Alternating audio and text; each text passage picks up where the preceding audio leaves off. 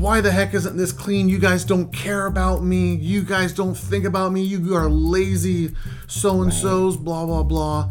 Which I- would have I could've- triggered my defensive survival Sure. brain, and I would have let you know what I thought about you. and and I could have easily th- thrown out the well I I didn't watch something I wanted to watch so I could take Isaac to the store how come you guys couldn't just have waited to watch your show Welcome to the Secure Marriage Podcast, where we believe it's possible to fight less, feel understood, and enjoy a deeper connection with your spouse. We're your hosts, Paul and Shannon Elmore, and on today's episode, why unspoken expectations will always screw up your marriage. Big time. Did I do good? You did fine. I just read it. I know. I didn't try to. Sometimes you got to just do that. You like me? Yeah? Why wouldn't I? Well, because we had a little thing. Oh, I'm so tired of things. I know. I'm tired of talking about things on our podcast. I want to talk about other people's things on the podcast. Yeah, the problem is that other people's things are the same things that we have. Yeah, but I'm tired of having them. We just want to fix all you messed up people out there and just be perfect didn't- ourselves. I didn't say that. Today's going to be a good podcast yeah, it is. because in the last 24 hours, Less well, than. probably in the last 15 hours, you and I have had two major moments of disappointed expectations on on both of our parts. Right. You had majorly disappointed expectations in me, night. and I had oh, majorly wasn't- disappointed in expectations in you. Yes, but my disappointed expectations weren't just in you, they were in everybody who was at home. Should we tell them the story? Sure. Tell us the story. tell us the story. I got to scoot the story back a little bit. Saturday, for some reason, I got a bee in my bonnet telling me that I needed to clean out our closet and rearrange it because it's been stressing me out. We spent the whole day working on getting the closet cleaned out and organized. Yesterday, Paul and Sunday. Paul and Sam and a friend of theirs went to the car show, and while they were at the car show, I finished cleaning the room, all the piles of stuff that needed to be organized still. And we were gone for six hours. Yeah, and I, and I had a good time cleaning it. No big deal. No expectations of there was no expectations of me to finish it on my own, and no disappointment that I was finishing it. I was just having a nice time. But I you were working hard. Yes, I worked hard all day long.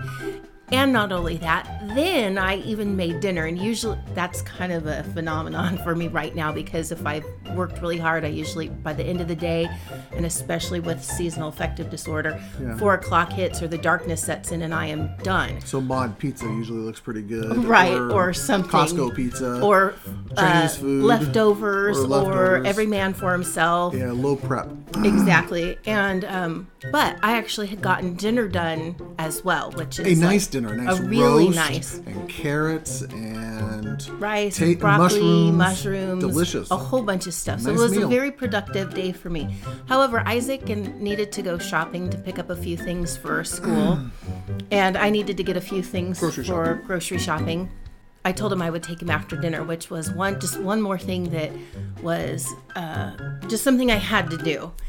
And we were getting ready to leave, and I thought I should tell the guys, "Can you please get the kitchen cleaned up? Can you get dinner put away?" And then I thought, no, I shouldn't have to tell them that. They, they should know that af- I've worked hard all day. After dinner, someone's got to clean it up.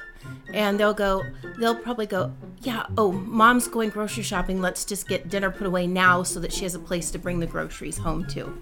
So I thought, okay, I will just trust that, that the kitchen will get taken care of. Got home, opened the door, and the first thing I see is everything still all over in the kitchen. And I was so disappointed. Here's just one more thing that I have to take care of. the minute you walked in over the threshold of the door, we knew because you couldn't even talk to us. I asked, "What's wrong, honey?" and you said, "I don't want to talk about it right now." So Sam got up to come in and help you. yeah, he came in and helped. Um, then he tried to give me a hug. I told him, I said, not right now, Sam. He's like, really? I said, yep, not right now. So Paul came in, wanted to, he knew I was upset. And so he came and just started rubbing my back to show me that he cares about me. And I had to just tell him, I appreciate that, but I can't, I need my space. I need to finish what I'm doing so I can work out some of this frustration and disappointment that I'm feeling. But I will come and talk to you when I'm done. Oh. So I came out and I just sat down and I said, you, I, I'm really disappointed because I had thought that you guys would have gotten the kitchen clean. And the minute I walked in the door, I could see that there was just food left over from dinner and no place to put the groceries. And I'm really disappointed that it didn't, that you guys didn't think about taking care of that. I, I am so tired of asking for things to get done. I think that was the big, that and just feeling like, Nobody cares about me. Okay, mom worked all day. Mom made dinner. Mom's going grocery shopping. Mom gets to come home and put dinner away, and mom gets to clean up. Here's the rub in the story. I can understand why you would have those expectations. They seem to be reasonable and understandable and and not out of place. But I had already planned on cleaning up the kitchen and slicing up the ro- rest of the roast on the meat slicer and all of that. But Sam and I were just kind of finishing watching our show, and so it was a matter of timing. We didn't get the kitchen cleaned in the timing that you wanted us to have the kitchen cleaned by. Because if you would have come home and our show was already done, we would have already been up and cleaning the kitchen when you guys walked in, and you would have had no disappointed expectations at all. Because it's like, oh, the boys are cleaning the kitchen. That's great the whole point of this podcast today is how unspoken expectations become become toxic they become perfect perfect ammunition for fights and conflict in any relationship because you came home and you were telling me we didn't do something the way that you wanted it to be done the way you expected it to be done you had expectations unspoken expectations of us doing it a certain way at a certain time right Right. expectations like that, unspoken expectations like that, is probably one of the greatest sources of conflict in marriages because there's the, a story that's already going on in one person's head and you expect the other person to to know what that is and be playing according to the same rules it happened to me today because I came home and we were mm-hmm. having lunch. Mm-hmm. And halfway through lunch, I said, I'm really looking forward to the last little Klondike bar in the freezer. And, I'll, and I would love to share it with you because we had one extra one that was left over. And, and you had two last night. And the one extra one would have been mine if I would have had two last night. And you said, Well, no, I already ate that one. And it's like, Really? You didn't save that one? That one's mine. But again, I didn't, I didn't say, Please don't eat the Klondike bar save it for me for lunch. I'm looking forward to it. And I was really, really disappointed. But my unspoken expectations put pressure on you. In my head, puts pressure on you right. to act a certain way and, and to make certain decisions with with me in mind. And these unspoken expectations all the time become cancerous. And again, and within 15 hours, we had two major. I don't know if these are major, but I don't know how major for major for us. Is. Uh, two incidents where both of our feelings are kind of hurt because it feels like the other person wasn't thinking about us. Right. And again, it isn't morally wrong or, or legally wrong or anything else like that. You just made a decision thinking about you. And last night I made decisions. Sam and I made decisions thinking about us, not thinking about you. Right but those it's what you do with those disappointed expectations and i want to probably say that you handled it wonderfully. You were upset. You acknowledged you were upset. You also took enough appropriate time and and to i care you, for your heart. And i let you know that i needed the time yeah. and that when i was done with the dishes i would come back. And when i tried to do things or sam tried to do things to you know speed that up or comfort you in some way and you weren't ready for it. You didn't snap at us, you didn't yell at us, you didn't treat us poorly.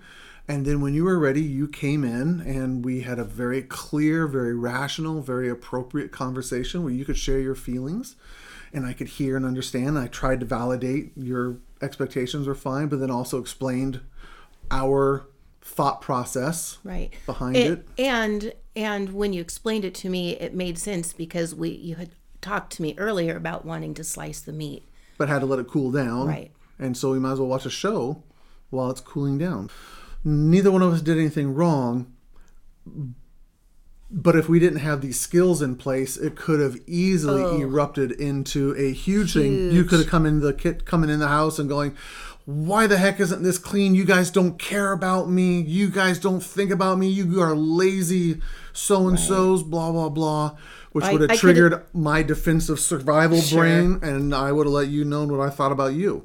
Right. And and I could have easily th- thrown out the well I I didn't watch something I wanted to watch so I could take Isaac to the store. How come you guys couldn't just have waited to watch your show to take care of that? I mean, it can go All round and round and stuff. crazy different Yeah. layers and all of that.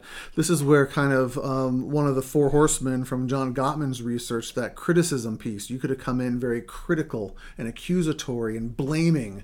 Uh, uh, for whatever decisions we made, and Sam and I are just sitting there watching a, a TV show. Really not doing that, anything that bad.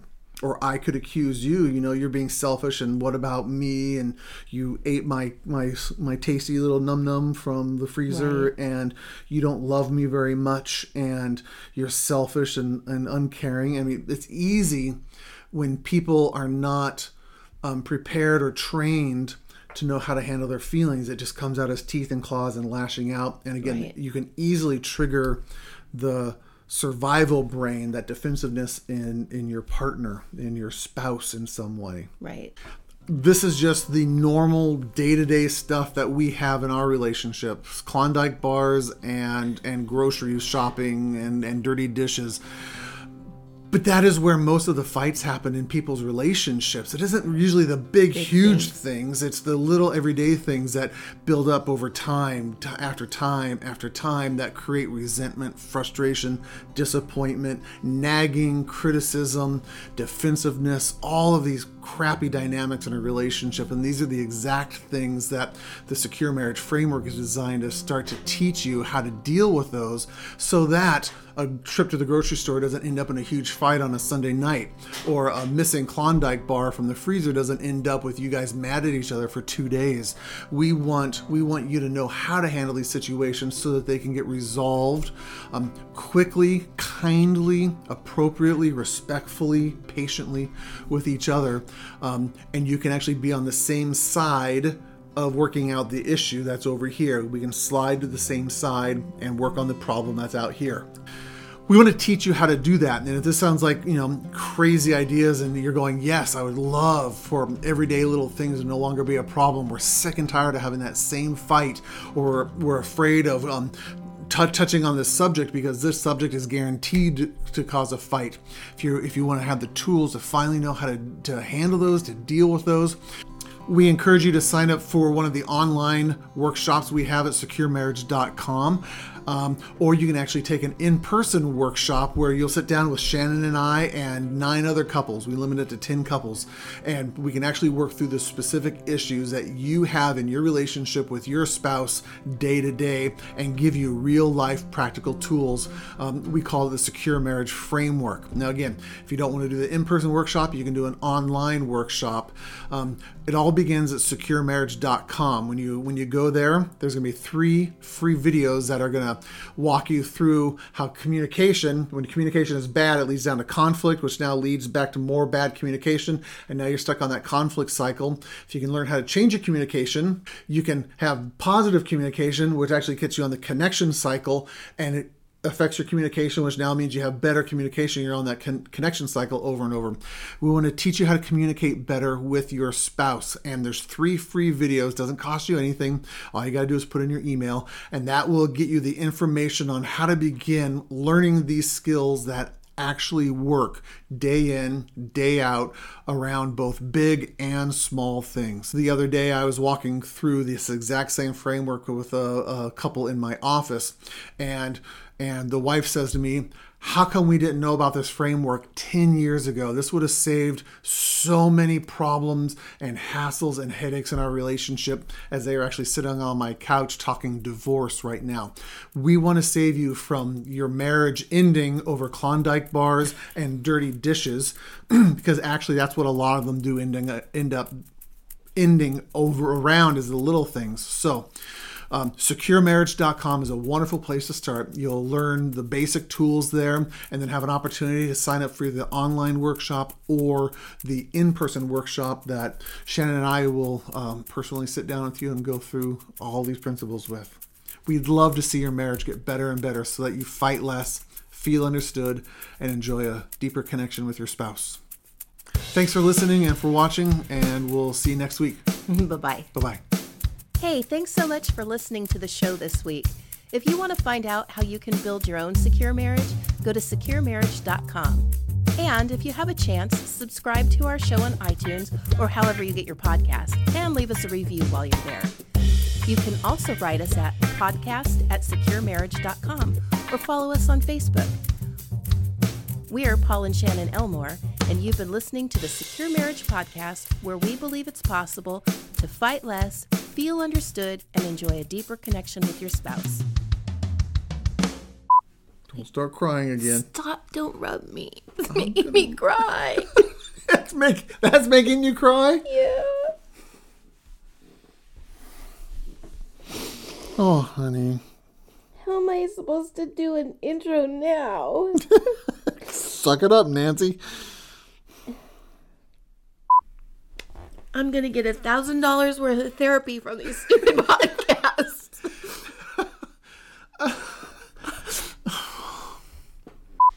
Oh, honey. I almost choked myself on tear spit or something. You could pinch me really hard and I could cry. and we, ah, don't do that. don't do that. Welcome to the Secure Marriage Podcast, where we believe it's possible to fight less, feel un- I had a spit bubble. Sorry.